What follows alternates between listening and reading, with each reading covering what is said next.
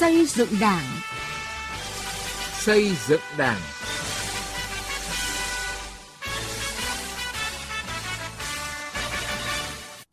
Xin kính chào quý vị và các bạn.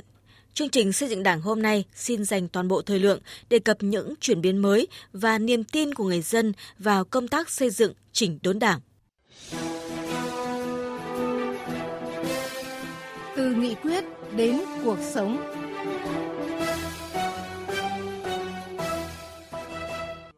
Thưa quý vị và các bạn, cụ thể, chặt chẽ, khoa học thống nhất, trong năm 2022, công tác xây dựng chỉnh đốn Đảng tiếp tục tiến thêm một bước mới thông qua việc hoàn thiện hệ thống các văn bản quy định gắn công tác xây dựng chỉnh đốn Đảng với xây dựng hệ thống chính trị. Những động thái này cho thấy sự kiên trì, kiên quyết của Đảng ta nhằm xây dựng Đảng và hệ thống chính trị ngày càng trong sạch, vững mạnh. Tiến Anh, phóng viên Đài tiếng nói Việt Nam có bài đề cập. Ngay sau đại hội lần thứ 13, Đảng ta đã ban hành nhiều quy định, kết luận mới có tính mở đường trong công tác xây dựng, chấn chỉnh lại đội ngũ cán bộ đảng viên. Trong đó nổi bật là quy định 37 về những điều đảng viên không được làm, quy định số 41 về miễn nhiệm từ chức đối với cán bộ, quy định số 22 về kiểm tra, giám sát và kỷ luật đảng, kết luận số 14 về chủ trương khuyến khích và bảo vệ cán bộ năng động, sáng tạo vì lợi ích chung, kết luận số 21 về đẩy mạnh xây dựng chỉnh đốn đảng và hệ thống chính trị kiên quyết ngăn chặn đẩy lùi xử lý nghiêm cán bộ đảng viên suy thoái về tư tưởng chính trị, đạo đức lối sống, biểu hiện tự diễn biến, tự chuyển hóa. Tiến sĩ Lương Ngọc Vĩnh, giảng viên cao cấp trưởng khoa tuyên truyền, Học viện Báo chí và Tuyên truyền cho rằng, Đảng luôn nhất quán đẩy mạnh công tác xây dựng chỉnh đốn Đảng. Việc ban hành những văn bản thể chế đó cùng với việc tổ chức thực hiện có hiệu quả trong thời gian gần đây đã thể hiện rõ sự nhất quán và bước tiến trong hiện thực hóa một trong ba khâu đột phá theo tinh thần nghị quyết đại hội Đảng lần thứ 13 đã đề ra. Qua những cái hoạt động của Đảng trong từ đầu nhiệm kỳ đến nay, thể hiện một cái sự quyết tâm rất là cao của Đảng ta trong cái việc à, xây dựng chỉnh đốn Đảng. Nó thể hiện một cái sự nhất quán, không chỉ là ba cái hội nghị gần đây đâu, mà từ trong chủ đề của đại hội. Mệnh đề đầu tiên trong chủ đề đại hội đó là tăng cường cái sự xây dựng chỉnh đốn Đảng và hệ thống chính trị trong sạch vững mạnh. Trong 6 cái nhiệm vụ trọng tâm của nhiệm kỳ này thì nhiệm vụ đầu tiên cũng là xây dựng chỉnh đốn Đảng. Và hội nghị đầu tiên khi bàn về những vấn đề của toàn Đảng thì cũng là bàn về xây dựng và chỉnh đốn Đảng. Thể hiện một cái sự nhất quán, cái sự quyết tâm rất cao đồng thời cũng thể hiện được cái, cái tinh thần nói đôi với làm bằng những cái việc làm cụ thể như vậy để triển khai thực hiện cái quyết tâm của Đảng trên thực tế điểm lại các quy định liên quan đến công tác xây dựng chỉnh đốn đảng và hệ thống chính trị và kết quả xử lý các tổ chức đảng, đảng viên vi phạm, công tác đấu tranh phòng chống tiêu cực, suy thoái, tham nhũng đến hoạt động tự soi tự sửa gần đây. Giáo sư tiến sĩ khoa học Phan Xuân Sơn, Học viện Chính trị Quốc gia Hồ Chí Minh nhận định, xây dựng chỉnh đốn đảng luôn là nhiệm vụ xuyên suốt của đảng, nhưng từ đầu nhiệm kỳ 13 đến nay, công tác xây dựng chỉnh đốn đảng đã được chú trọng, mở rộng hơn về phạm vi, đẩy mạnh và đổi mới về phương thức thực hiện với nhiều giải pháp đồng bộ và có hiệu quả cao. Cái việc ờ, xây dựng và chỉnh đốn đảng của đảng ta là một cái việc làm thường xuyên. Cho đến nay chúng ta đã có những cái lần chỉnh đốn đảng rất thành công và rất quyết liệt. Đó là thời kỳ như là sau năm 1931, thời kỳ 36 39 khi chúng ta chuyển hướng sang để mà đấu tranh trực tiếp giành độc lập dân tộc, rồi thời kỳ ờ, đổi mới tức là 86 đến nay. Và bây giờ đó thì đảng ta có những cái chỉnh đốn đảng một cách quyết liệt nói rõ sự thật nhìn thẳng một sự thật cho dân chúng biết và không đổ lỗi cho ai cả. Lần này thì đảng ta đưa ra ba cái loại suy thoái tư tưởng chính trị này rồi suy thoái về đạo đức lối sống này rồi tự diễn biến tự chuyển hóa này, mỗi thứ là chín cái. Thế thì khác với trước đây là chúng ta nói rất chung chung. Cái thứ hai là về cái tổ chức thực hiện. Thì lần này tôi cho rằng quyết tâm của trung ương rất là cao và khá rõ. Ông Vũ Văn Phúc, Phó Chủ tịch Hội đồng Khoa học các cơ quan Đảng Trung ương cũng cho rằng chưa bao giờ Đảng ta thực hiện mạnh mẽ công tác tự chỉnh đốn hoàn thiện mình như thời gian vừa qua. Đảng đã phát hiện, chỉ rõ và xử lý một bộ phận không nhỏ cán bộ đảng viên suy thoái về chính trị, tư tưởng đạo đức, lối sống, tham nhũng tiêu cực. Từ đó, niềm tin của cán bộ và tầng lớp nhân dân đối với Đảng ngày càng được củng cố và nâng cao đã tìm ra, xử lý nghiêm những cán bộ vi phạm về luật pháp, kể cả ủy viên bộ chính trị, kể cả ủy viên trung ương, kể cả tướng lĩnh trong quân đội và tướng lĩnh trong công an. Và điều đó nó đang vun đắp thêm cái niềm tin của nhân dân đối với đảng, đối với nhà nước và với chế độ. Thì điều đó rất đáng mừng.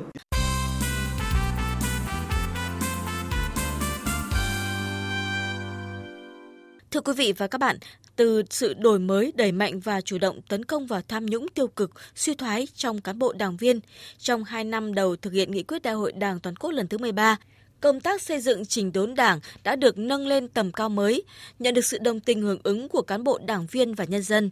Tuy nhiên, đảng viên và nhân dân cũng luôn mong muốn và đòi hỏi đảng cần làm quyết liệt và hiệu quả hơn và mỗi cán bộ đảng viên nắm giữ cương vị lãnh đạo cần gương mẫu hơn trong công tác đấu tranh phòng chống tham nhũng tiêu cực suy thoái chính trị tư tưởng. Sĩ lý phóng viên Đài Tiếng Nói Việt Nam có bài phân tích. Với phương châm chủ động tấn công, không có ngoại lệ, không có vùng cấm – Tính từ đầu nhiệm kỳ 13 đến nay, hàng chục đoàn kiểm tra của Bộ Chính trị, Ban Bí thư, của Ban chỉ đạo Trung ương về phòng chống tham nhũng tiêu cực và của Ủy ban Kiểm tra Trung ương đã tiến hành kiểm tra tại các đơn vị địa phương.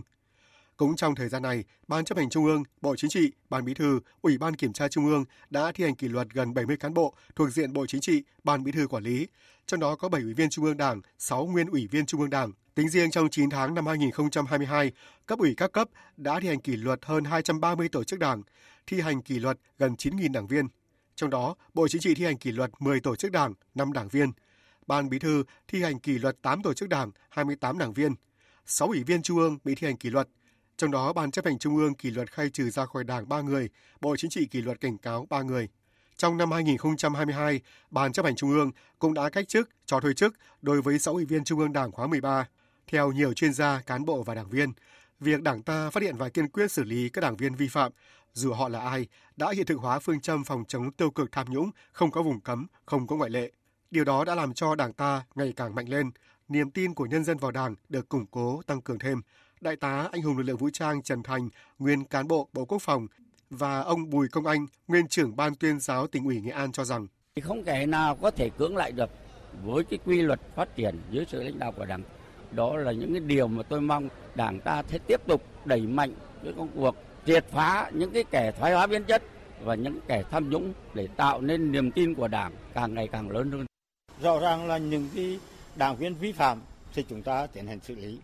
và chúng ta tìm những cái người những cái cốt cán tốt để chúng ta đưa vào đảng. Thì quá trình đó là hai mặt của một vấn đề. Ờ, xử lý kỷ luật có cái gì làm cho nội bộ đảng nó nó có vấn đề không? Thì tôi không phải xử lý kỷ luật làm đảng ta trong sạch vững mạnh và làm cho đảng ta càng ngày càng lấy lại cái lòng tin của, của quần chúng nhân dân. Trước sự tha hóa biến chất của một bộ phận cán bộ đảng viên làm ảnh hưởng đến uy tín của Đảng, niềm tin của nhân dân, Đảng ta đã quyết liệt đấu tranh với những biểu hiện suy thoái, tự diễn biến, tự chuyển hóa trong nội bộ theo tinh thần không khoan nhượng, không có ngoại lệ. Việc Đảng ta tự soi tự sửa đã được nhân dân hết sức đồng tình ủng hộ. Nhưng nhìn vào kết quả đấu tranh và xử lý vừa qua, người dân chưa được sự hài lòng bởi công tác phát hiện sai phạm tiêu cực suy thoái của cán bộ đảng viên trong nội bộ tổ chức cơ sở đảng chưa cao. Vẫn còn không ít cán bộ đứng đầu chưa thực sự nêu gương. Theo tiến sĩ Lê Văn Cường, Phó Viện trưởng Viện Xây dựng Đảng,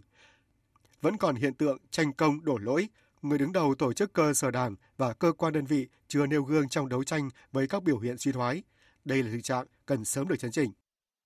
Bây giờ đừng có cái kiểu gọi là tranh công đổ lỗi. Hay công thì cá nhân nhận nhưng mà lỗi thì là của tập. Cho nên là trong kiểm điểm là kiểm điểm tập trước, kiểm điểm cá nhân sau. Bởi vì cái lỗi của tập thể thì dễ nhận lắm. Nhưng mà khi mà chia đều cho thường vụ, chia đều cho cấp ủy xem không khéo cái lỗi to nhất không ai nhận. Cán bộ làm sao ấy là phải nêu gương. Thì có như vậy nó mới tạo ra gì một cái cái cái phong trào mạnh mẽ nó thành cái động lực để nó đưa chúng ta đi lên. Còn ông Lê Đình Can, cán bộ thanh tra nhân dân quận Cầu Giấy, Hà Nội cho rằng qua thì chúng ta đã làm rồi, đã xử lý, cũng đã mất cán bộ rồi ờ, thu hồi cho nhà nước.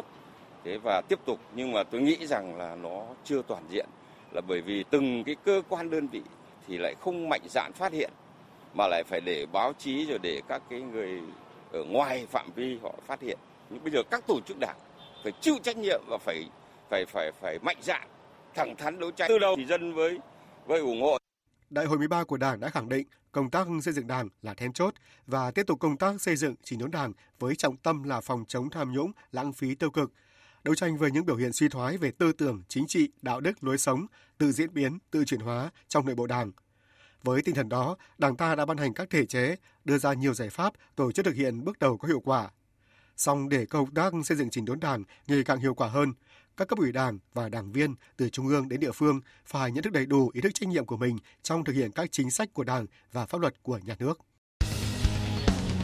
Sổ tay bí thư chi bộ Thưa quý vị và các bạn, sinh hoạt tư tưởng là một nội dung quan trọng trong sinh hoạt tri bộ nhằm giúp đảng viên có nhận thức, hiểu biết đúng đắn đối với những vấn đề cuộc sống đặt ra theo quan điểm, chủ trương, đường lối của Đảng, phù hợp với chính sách, pháp luật của nhà nước, nhất là với những vấn đề đang có ý kiến khác nhau. Qua đó, góp phần tích cực phòng chống những biểu hiện suy thoái tư tưởng chính trị, đạo đức, lối sống, tự diễn biến, tự chuyển hóa của đảng viên trong tri bộ. Sinh hoạt tư tưởng vừa giải quyết được vấn đề tư tưởng, vừa góp phần vào việc xử lý những vấn đề cụ thể của tri bộ đơn vị. Một cuộc sinh hoạt tư tưởng có hiệu quả, có nhiều ý nghĩa thiết thực, là dịp để đảng viên trao đổi, chia sẻ kinh nghiệm thực hiện nhiệm vụ chuyên môn trong việc học tập tư tưởng đạo đức phong cách Hồ Chí Minh và trong công tác xây dựng Đảng là cơ hội để mỗi đảng viên thể hiện những suy nghĩ mà vì một lý do nào đó chưa có dịp bày tỏ, kể cả những việc của cá nhân hoặc những việc của cơ quan, đơn vị, tổ chức đảng và các vấn đề khác của xã hội. Đối với cấp ủy, sinh hoạt tư tưởng là dịp để phát hiện đảng viên trong tri bộ có những biểu hiện không bình thường, lệch lạc về nhận thức tư tưởng, tình cảm và có biện pháp chấn chỉnh kịp thời. Bởi khi đảng viên có những vấn đề về tư tưởng nhưng không bộc lộ, không ai biết, lâu ngày tự diễn biến trong tư tưởng, nếu không được khắc phục kịp thời sẽ tự chuyển hóa, dẫn đến hành động sai trái và để lại hậu quả nặng nề. Vì vậy, để buổi sinh hoạt tư tưởng có kết quả tích cực, cần có sự tham gia của nhiều phía như cấp ủy cấp trên với vai trò định hướng với các tri bộ trực thuộc nội dung sinh hoạt tư tưởng trong tri bộ, có thể là một phần riêng hoặc lồng ghép trong suốt cuộc họp tri bộ. Cấp ủy, bí thư tri bộ phải tạo được không khí dân chủ cởi mở, chân thành và thẳng thắn, tạo điều kiện để mọi người có thể thoải mái trình bày ý kiến của mình mà không lo bị quy chụp, đánh giá tư cách, thái độ. Người chủ trì phải làm chủ, dẫn dắt cuộc trao đổi, tránh để các đảng viên công kích lẫn nhau hoặc tranh luận quá đà không những không giải quyết được vấn đề tư tưởng mà còn làm trầm trọng thêm. Một chi bộ có những đảng viên có uy tín, am hiểu nhiều lĩnh vực, luôn thẳng thắn và tôn trọng các ý kiến khác nhau, nhất là các đồng chí trong cấp ủy mới có thể đưa ra được những ý kiến định hướng thiết thực, xác đáng, thuyết phục. Đối với mỗi đảng viên cần nhận thức mình phát biểu suy nghĩ cá nhân không chỉ thể hiện chính kiến mà còn góp phần vào việc định hướng tư tưởng cho người khác nên phải có sự chuẩn bị tốt, chọn lọc điều cần nói và bằng một phong cách phù hợp tức là bản thân đảng viên nên tự biết cần nói gì, nói cho ai nghe, nói để làm gì và nói như thế nào. Có như vậy thì sinh hoạt tư tưởng mới thực sự có ích cho mỗi đảng viên và chi bộ, cho đơn vị. Nếu có những băn khoăn thì chi bộ chính là nơi tốt nhất để chia sẻ, để mọi người cùng nghe và giúp đỡ. Với những chi bộ có sự tranh lệch về trình độ giữa các đảng viên, chính các buổi sinh hoạt tư tưởng sẽ tạo điều kiện cho các đảng viên cùng chia sẻ nhận thức, quan điểm, rút ngắn sự khác biệt trong nhận thức, suy nghĩ, tư tưởng và hành động. Trong các buổi sinh hoạt chi bộ, dù là một phần riêng hay lồng ghép thì nội dung sinh hoạt tư tưởng đều rất quan trọng. Sinh hoạt tư tưởng có hiệu quả là một điều kiện cơ bản để chi bộ hoàn thành tốt nhiệm vụ chính trị trong tình hình mới. Thưa quý vị và các bạn, đến đây chúng tôi xin kết thúc chương trình xây dựng Đảng hôm nay. Chương trình do biên viên sĩ Lý biên soạn. Cảm ơn quý vị và các bạn đã quan tâm theo dõi.